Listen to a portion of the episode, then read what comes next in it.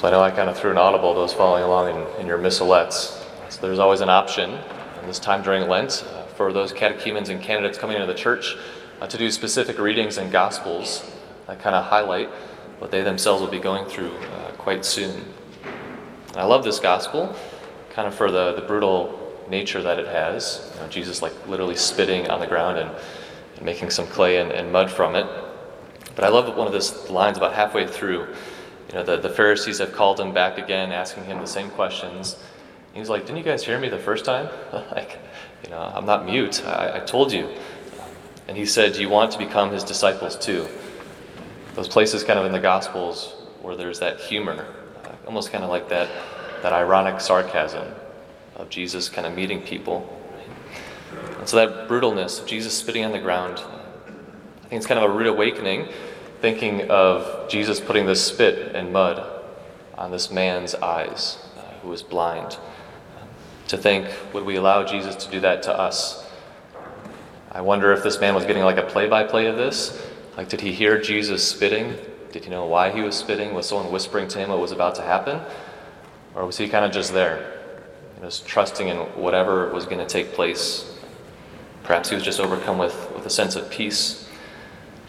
And I think reflecting on this, if we would allow Jesus to do that to us, if we take that and kind of zoom out, we could see that all of creation that the Lord has given us, uh, that He who created it could work everything for our good. Right? That everything can touch our lives and bring good, even the dirt we walk upon.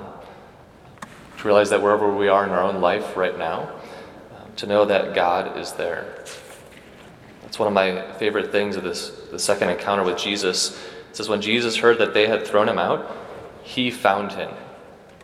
It's the second time that Jesus found him.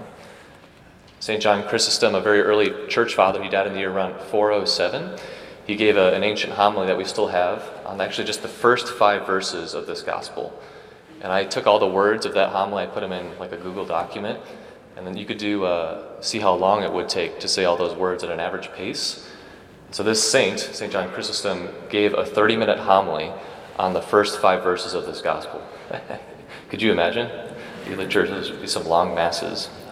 But he said this It was he, Jesus, who saw the blind man not the blind man who came to him. And so earnestly did he look upon him that even his disciples perceived it. That Jesus sees us, who is the light, in the same way that he saw this blind man.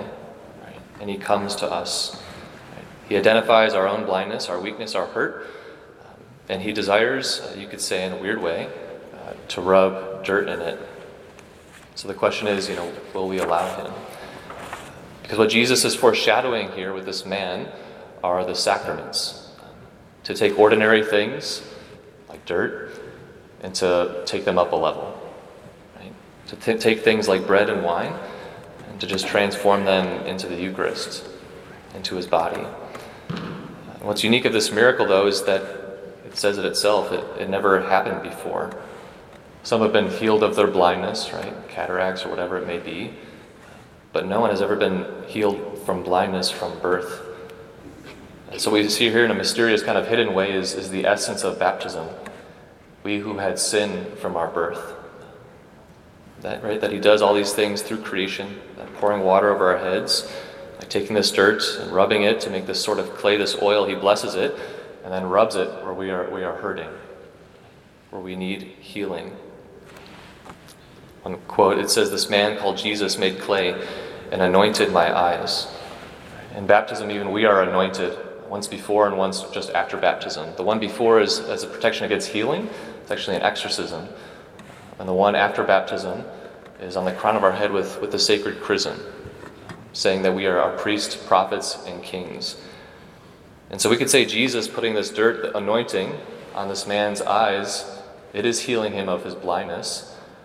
But what it actually is more is he's consecrating him a king.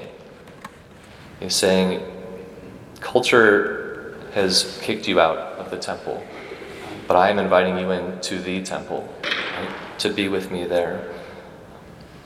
So you and I have just as much access to Jesus and this exact healing power uh, As long as we realize that He sees and comes to us first, and then it's to us, will we allow that encounter to continue?